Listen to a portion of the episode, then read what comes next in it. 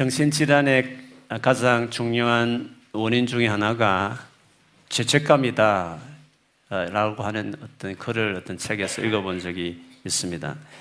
죄책감이라는 것은 어떤 자기가 잘못한 행동에 대해서 너무 양심의 가책을 느끼고 괴로워하는 이 죄에 대한 책임을 지고 싶은 감정, 뭔가 이 지은 죄에 대해서 스스로 괴로워하고 힘들어하는 마음이라고 할 수 있습니다. 한편으로 생각해 보면 이 죄책감이 있기 때문에 사람에게 죄책감이 있기 때문에 더 악해질 수 있는 것도 스톱하게 하고 그래서 어떻게 보면 막 망가질 세상같이 보이지만 그 죄책감이 있어서 그나마 더 이상 죄를 짓지 않게 하고 사회 질서를 유지하고 있기에 도움되기도 하는 것 같다 생각을 할 수도 있을 것 같아요. 사람은 너무 약합니다. 그리고 아무리 열심히 살고 아무리 바르게 살아보려고 해도 항상 잘못한 것들이 있습니다. 꼭 이렇게 겉으로 드러나지 않더라도요, 자기만 알지 않습니까? 내가 얼마나 생각 가운데 악한 생각, 그랬던 생각을 하고 있고, 또 남들은 모르지만 어떤 것의 동기가 얼마나 잘못되어 있는지도 어, 스스로 알기 때문에 이런저런 생각해 보면 우리는 어, 스스로 괴로워할 때가 죄책감 때문에 괴로워할 때가 있습니다. 살다 보면 누구나 안 좋은 일이 문득문득 생기기 마련인데 그런 일을 당면할 때마다 내가 잘못한 것이 자꾸 떠오르게 되고 지나치게 자기 탓으로 여기기 때문에 너무 그것이 마음이, 감정이 깊어지면 그동안 성실하게 해오던 일에 대해서도 의욕을 잃게 되고 예, 그만둬 버리는 경우도 생길 때가 있습니다. 그래서 여러분 잘, 잘 나가던 정말 인기 있는 연예인이 하루아침에 모든 것을 어, 버리고 잠수 탔어 어, 절, 절에 들어가서 성녀가 되었다 하는 그런 기사를 가끔 접할 때가 있습니다. 그 이유는 본인이 원했던지 아니면 주변의 상황에 의해서 어떻게 잘못되어서 밀렸던지 간에 잘못된 결정과 어떤 행동을 했을 때 너무 그 마음이 괴로워서 너무 죄책감이 크다 보니 아예 그 삶의 터전을 떠나버리는 것입니다. 그리고 산속에 들어가서 평생에 자기가 잘못한 것과 그 지은 죄들을 고행과 검욕으로 씻어내듯이 그렇게 해야만 마음이 편할 것 같아서 그렇게 되는 것이겠죠. 그렇게 보면 죄책감이라는 것이 얼마나 우리의 삶에 깊숙이 들어있는지를 알 수 있습니다. 누구나 일어날 수 있는 우연한 사건이고 누구나 다가올 수 있는 질병에도 불구하고 그런 일이 막상 생기게 되면 평소에 내가 잘, 잘 못해준 것만 생각나다 보니까 또 심한 죄책감으로 괴로워하기도 하는 것이에요. 그래서 죄책감이라는 이 엿석은 내 삶을 지새끼처럼 갉아먹고 소망을 잃어버리게 만드는 것이죠. 사람들이 다른 사람을 조종하고 다스릴 때도 이 죄책감을 많이 이용합니다.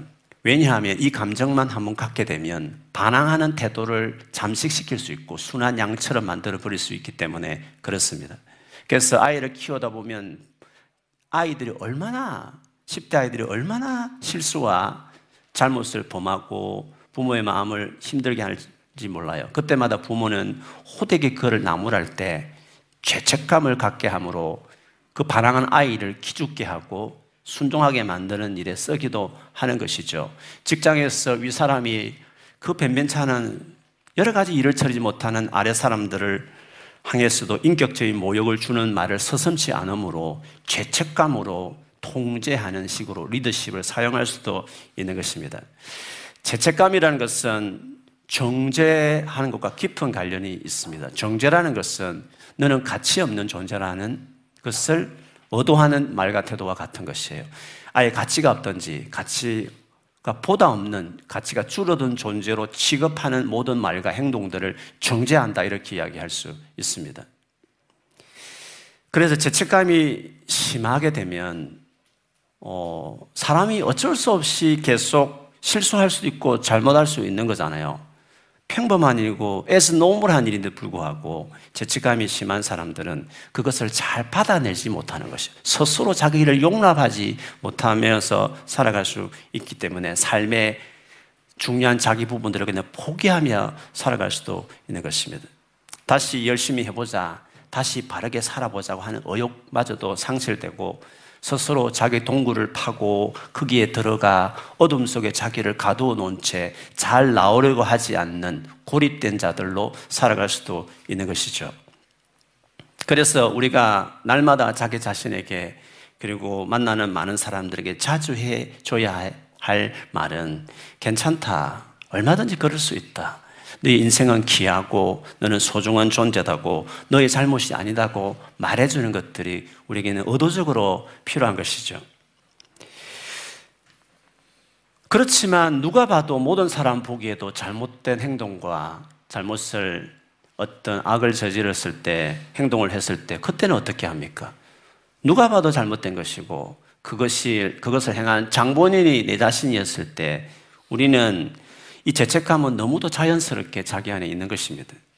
그래서 이 수치스럽고 이 잘못한 자기 자신 이 부분을 이 죄값을 치러보겠다는 마음으로 당하는 처벌이나 지금 당하는 이 모든 불행들을 감수하겠다는 마음으로 받아들일 수도 있는 것이에요. 그렇다 해서 죄책감에서 완전히 벗어날 수 있느냐? 그렇지 못한 것입니다.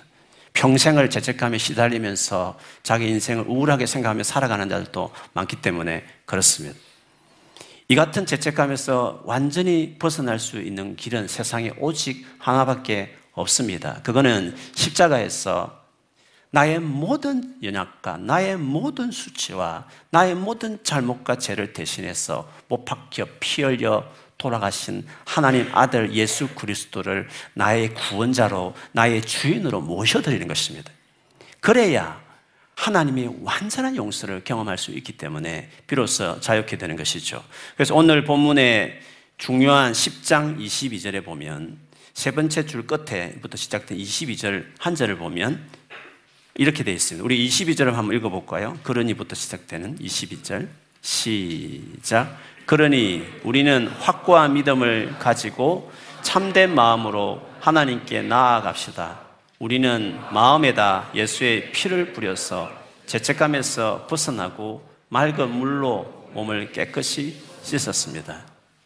마음에다 예수의 피를 뿌려서 죄책감에서 벗어나고 예수의 피, 예수께서 십자가에서 하나님 아들 예수께서 십자가에 돌아가셔 흘리신 그 피, 그분의 희생과 죽음이야말로 우리를 완전한 죄책감, 내 인생이 아무것도 아닌 같은 진짜 괴로운 그 나 자신에 대한 그 고통에서 벗어나게 한다라고 이야기를 하고 있습니다. 우리 한글, 우리 한글 가장 보편적인 한글 성경인 개혁, 한글이든지 개혁 개정에 보면 여기 많은 죄책감을 이렇게 번역했습니다. 악한 양심, 악한 양심에서 벗어난다. 이런 악한 양심이란 말을 썼습니다. 양심이라는 것이 나쁜 건 아니지 않습니까? 하나님께서 마치 늘 심장 박동처럼 내 안에, 내 마음에 심어 놓은 양심이라는 장치가 있습니다. 이것이 우리로 하여금 죄를 짓지 않도록, 죄를 지으면 잘못됐다고 느끼게 하고, 그래서 죄를 안 짓도록 조종하도록 누구나 주어진 일반 은총으로 양심을 주신 것이었어요. 그러니 이 타락한 세상이지만 세상이 그래도 유지되는 이유도 하나님 주신 그 양심이 있기 때문에 사회가 이렇게 유지되는 것이죠. 그런데 그 양심이라는 것이 어떤 잘못을 이렇게 인지하게 하는 그런 느낌을 주었을 때 사람이 잘못되게 판단하고 받아들이기 시작하면서 죄책감으로 나아가기 시작하면 우리의 삶을 파멸하기 시작하는 것이죠. 그래서 그걸 악하다. 죄책감은 악한 것입니다. 우리의 삶을 갉아먹고 망가뜨리기 때문에 그렇습니다. 그러므로 이 죄책감에서 벗어날 수 있는 유일한 길은 우리가 얼마나 소중하고 귀한지를 보여주는 하나님의 사랑의 행위, 자기 아들을 십자가에 내어놓아서 피 흘리신 그 사건이야말로 자유케 할 수 있는 것입니다. 여러분 그런 생각을 해보신 적 있는지 모르겠습니다. 하나님이 그렇게 사랑이 많으시면, 그렇게 사랑이 많으신 하나님이시면, 그냥 다 그냥 천국 보내주면 안 되는 건가? 그냥 아무 조건 없이 그냥 사랑하시면 그냥 용서하시고 그냥 다 그냥 천국 보내주시면 안 되나? 꼭 자기 아들 십자가에 죽게 해서 믿는 사람만 천국 가게 되는 그런 식으로 해야 되나? 진짜 사랑이 많으시면, 진짜 사랑하시면, 그냥, 그냥 다 그냥 천국 보내주면 되지 않나. 그런 생각을 여러분이 해보신 적이 있는지 모르겠습니다. 물론, 하나님 자체가 어려우시기 때문에 지은 죄에 대해서 눈 감아줄 수 없는 하나님 당신 자체가 그렇게 할 수 없기 때문에 뭔가 죄를 지었으면 반드시 뭔가 값을 지불해야 될 너무나 어려우신 캐릭터 때문에 그렇게 할 수 없는 이유도 있지만 그러나 우리가 가진 양심에서 비롯되는 깊은 죄책감 그 죄책감이 너무 크기 때문에 죄책감이라는 건 뭔가 대가를 지불하게 요구하는 감정 뭔가 이 죄에 대한 마땅한 뭔가 처벌을 해야만 뭔가 내 스스로가 받아들일 수 있는 그런 양심이란 것이 있기 때문에 그냥 용서해서 그냥 보내준다 하더라. 천국에 가서도 영원히 죄책감에 시달려서 죽을 그렇게 고통스러울 수 있기 때문에 하나님께서는 당신 자신을 위하기도 하지만 우리를 위해서라도 네가 지은 죄에 대해서 네가 스스로 용납할 수 없을 만큼 수치스럽고 괴롭게 생각하는 그 죄를 위해서 하나밖에 없는 내 아들 예수를 잔인하게 잔혹하게 십자가에 피 흘려서 대가를 확연하게 지불하게 한 그것으로 인하여 네가 어떤 죄를 지었든지 네가 어떻게 한심한 사람이든지 간에 완전하게 용서받을 수 있다. 확실하게 어, 용납받을 수 있게 하기 위해서 하나님 스스로 당신께서 그 엄청난 고통을 짊어지는 일을 하신 것이었어요. 그렇기 때문에 예수 그리스도의 피가 우리를 완전하게 모든 죄책감에서 이 고통스러운 지긋지긋한 자기를 괴롭히는 감정으로부터 우리를 자유케 할 수 있는 것입니다. 그래서 로마서 8장 1절 2절에도 보면 그러므로 이제 그리스도 예수 안에 있는 자에게는 이제 그리스도 예수 안에 있는 자에게는 결코 정죄함이 없나니 이는 그리스도 예수 안에 있는 생명의 성령의 법이 죄와 사방의 법에서 너를 해방하였다 이렇게 선언하셨습니다. 오늘 본문에도 그 재용서 받는 과정을 과거 구약 시대에 예수님 오시기 전에 예수님이 오셔서 우리의 죄를 용서하실 당신의 죽음을 예표하듯이 보여주는 상징으로 했던 제사법을 예를 들어서 19절부터 21절까지 설명하셨습니다. 과거에 예수님 오시기 전에 이스라엘 백성들은 어떻게 죄를 처리했습니까? 어떻게 그 마음의 양심을 죄책감의 문제를 해결했습니까? 어떤 가축, 양이든지 소든지 가난하면 비둘기든지 그것을 가지고 와서 그거를 목을 비틀고 사지를 찢어서 거기 흐르는 피를 가지고 제사장이 대신해서 성소로 들어가 하나님이 계신 그 뒷방, 지성소, 지극히 성스러운 장소, 지성소 그 앞에 그 제사장이 그 가축의 짐승의 피를 가지고 그 지성소 바로 앞에 두꺼운 크턴 휘장이 그 주님의 영광을 가리고 있는데 그 앞에 분향단이라는 게 있습니다.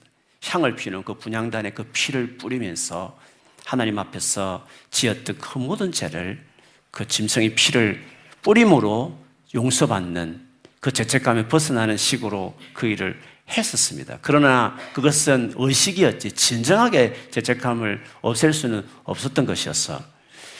오직 하나님 아들 예수께서 이 땅에 오셔서 하나님 아들이 완전하신 죄 없는 그분이 이 온 우주를 만드신 그 하나님이신 아들이신 그분께서 십자가에 돌아가시고 마지막 숨을 거두는 그때에 그 성전에서 어떤 일이 일어났습니까? 그 휘장 아주 높은 두꺼운 사람이 아무리 해도 찢을 수 없는 두꺼운 그 천 커튼인데 위에서부터 쫙 찢어지는 일이 있었습니다. 무슨 말입니까? 하나님께서 찢어버린 것입니다.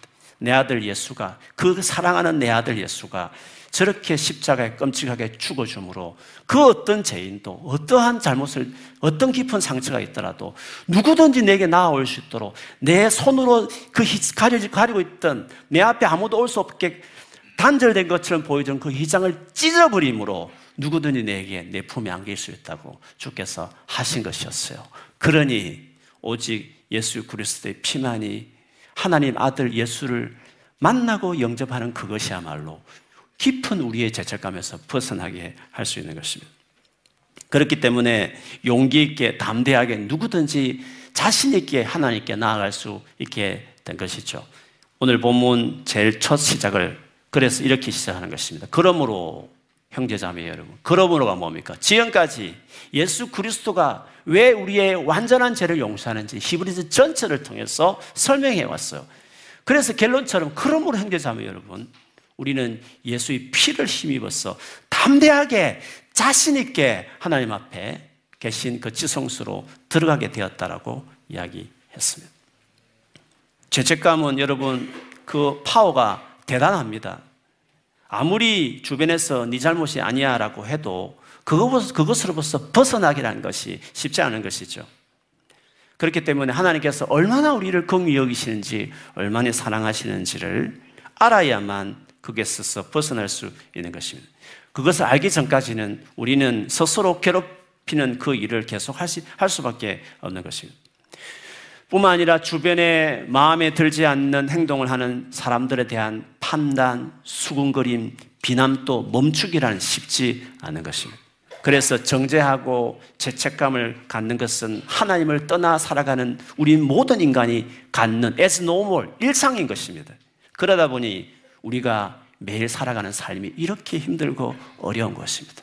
여기저기 잘못에 대해서 가만히 있지 않고 말을 돌리고 지적하고 스스로도 괴롭고 그 같은 삶이 거기서 오는 스트레스들이 우리의 삶을 너무나 어렵게 하고 있는 것입니다. 죄책감이라는 것이 그 어떤 것보다도 우리의 삶을 어둡게 만들고 고통스럽게 한다는 것을 날마다 경험하는 것입니다. 그러므로 우리에게 중요한 것이 뭡니까? 그것은 우리를 그렇게 긍휼히 여기신 하나님 앞에 나아가는 것에 헌신한 것입니다. 그래서 오늘 본문에 보면 주님 앞에 나아가자고 담대히 주 앞에 나아가라는 말씀을 하는 것입니다.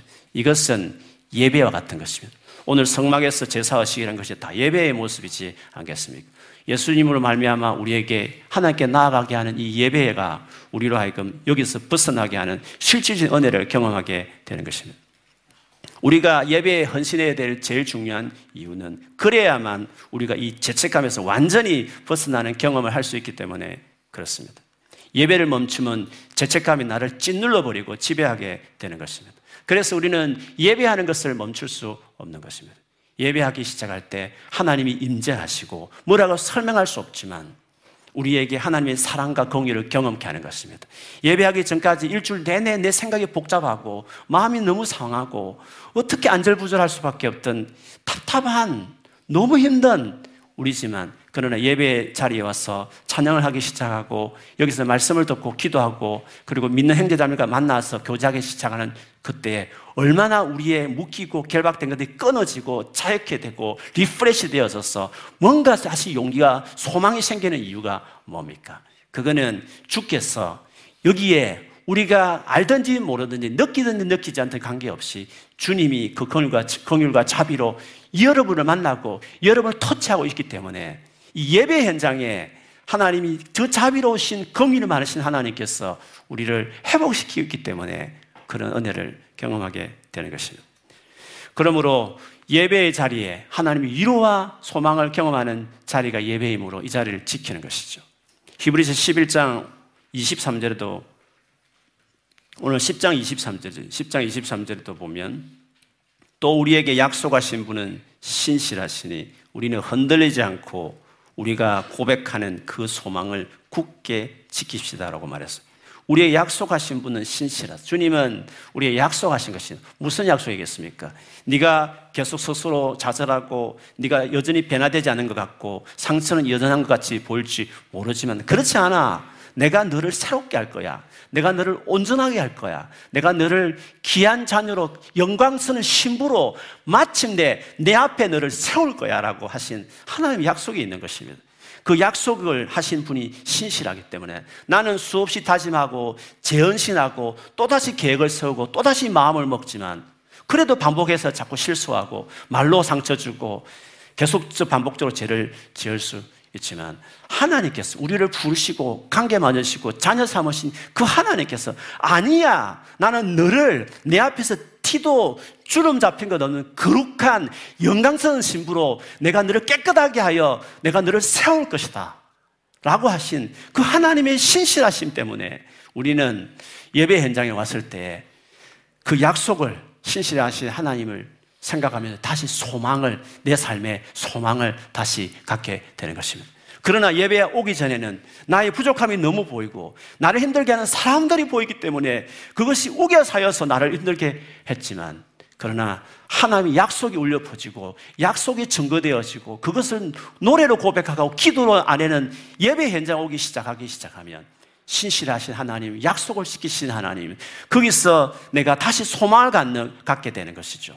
그래서 주님 믿습니다. 변화될 줄 믿습니다. 새롭게 될 줄 믿습니다. 내가 부족하지만 하나님 나를 도와줄 것이라고 믿습니다는 소망의 고백들을 하는 것이죠. 그리고 오늘 본문에 흔들리지 말고 우리가 고백하는 소망. 그렇게 될 것이야. 그런 일이 일어날 것이야. 예비 중에 고백하는 그 소망을 견고하게 붙들고 지키자라고 이야기하는 것. 이 모든 것들이 예배 현장에서 우리에게 일어나게 되는 것입니다. 그러므로 여러분이 이 예배 자리에 지키고 오신 것은 너무나 잘 하신 것입니다. 여러분 일주일 동안 제일 잘한 일이 오늘 예배 자리에 오신 것이었습니다. 그렇게 믿으시죠? 우리 앞뒤 전으로 인사하십시다. 예배에 잘 오셨습니다. 만일에 여러분이 예배를 한 주를 빠든지 두 주를 계속 빠지기 시작하면 여지없이 세상의 수많은 정죄하는 소리 포위되어서 죄책감에 목 절려 질식하고 말 것입니다. 예배 자리에 와서야 비로소 숨통이 트이는 것입니다. 그렇지만 예배를 소홀히 해야 될 이유들은 우리가 살다 보면 많이 있습니다. 그래서 저는 예배를 지키는 건 영적 전쟁이다. 사단이 어떻게든 예배의 자리를 가지 못하도록 할 것이다. 저는 생각을 합니다. 그런 이유 때문에 한두 번 빠지기 시작하고 그래서 너무 많이 많아지기 시작하면 아예 습관이 되어버리는 사람들이 있는 것이요. 아마 죽을 것입니다. 세상에서 견딜 수 없는 삶을 살게 될 것입니다. 이렇게 살아가는 것이 정상 아닌가 싶을 정도 이렇게 힘들게 살아가는 것이 원래 그렇다는 식으로 아예 굳어진 채로 그렇게 고통스럽게 삶을 살아가게 될 것입니다. 그러나 예배 현장에 오기 시작하면 그렇지, 이게 삶이지. 이것이 숨통 트이는 삶이지라고 비로소 예배 자리에서 맛보기 시작하는 것입니다. 그러므로 어떤 경우에도 우리는 이 예배 자리에 소홀히 하지 않을 뿐만 아니라 그래 예배를 소홀히 하고 아예 습관처럼 모이기를 힘들어하는 사람들을 건면하는 것이 중요한 것이죠. 그래서 오늘 본문에 24절, 25절에 보면 마지막 절에 이렇게 이야기하는 것입니다. 우리, 그리고 서로 마음을 썼어. 우리가 마음을 다 썼어. 사랑과 선한 일을 하도록 격려합시다. 어떤 사람들의 습관처럼 우리는 모이기를 그만하지 말고 서로 격려하여 그날이 가까워오는 것을 볼수록 더욱 힘써 모이, 모입시다라고 이야기했습니다. 반복해서 말하는, 말, 하는 말이 격려하는 것입니다. 이 오는 것이 쉽지 않기 때문에 계속 격려해서 숨통 트이게 하고 유일하게 우리를 가치 있고 소중하게 여기게 하는 주님의 이 위로와 소망의 메시지를 이 마음을 이 은혜를 경험하는 자리에 가도록 격려하는 것입니다. 어떤 사람들의 습관처럼 모이기를 그만하는 사람들처럼 되지 않도록 격려하라고 이야기를 했습니다. 교회는 그 어떠한 단체보다도 세상에서 가장 격려하는 곳이어야 합니다. 사람을 가장 가치 있게 대해주고 용납해주는 것이어야 합니다.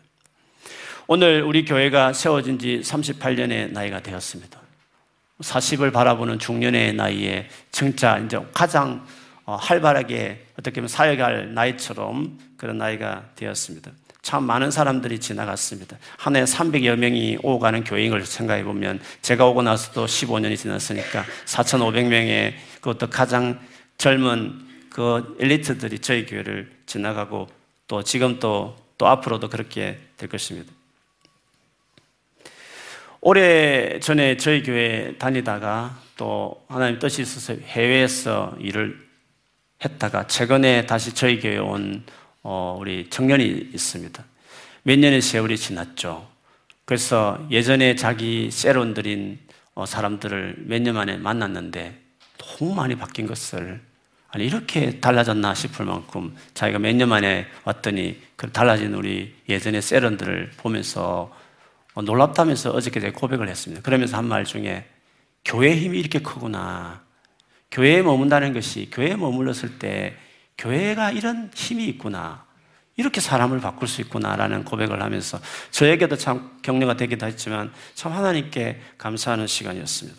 여러분이 이렇게 매주 교회에 오는 것이 아무, 아무 일도 아닌 것처럼 보일지 모르지만 절대 그렇지 않습니다. 여러분은 못 느끼겠지만 이 교회 유일하게 세상에서 유일하게 이 정죄와 죄책감에 시달린 가득 찬 세상에서 유일하게 위로와 소망을 우리를 소중하고 가치 있게 여기기도 하고 말하는 그렇게 고백하게 하고 경험케 하는 이 교회에 머문다는 것은 놀라운 것입니다.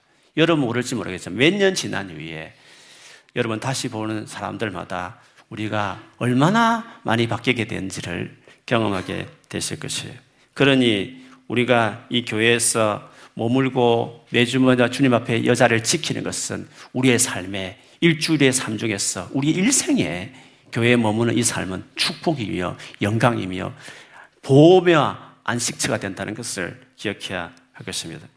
그러므로 여러분 우리가 이렇게 교회를 나오고 말씀을 듣고 배우고 서로 소, 교제하는 이 시간을 소중하게 생각해야 됩니다. 저희 교회를 오셨으면 어떤 교회든지 오셨으면 절대 교회를 떠나지 말고 그 자를 지키고 또 그만두는 일이 없도록 해야 하는 것이죠. 만일에 오늘 이 말씀을 들으면서 그런 사람이 기억나거든. 꼭 반드시 이번 주에 전화 돌려서 다시 이 자리에 올 수 있도록 그 영혼을 살, 살도록 하기 위해서라도 금연한 일들이 우리에게 필요합니다.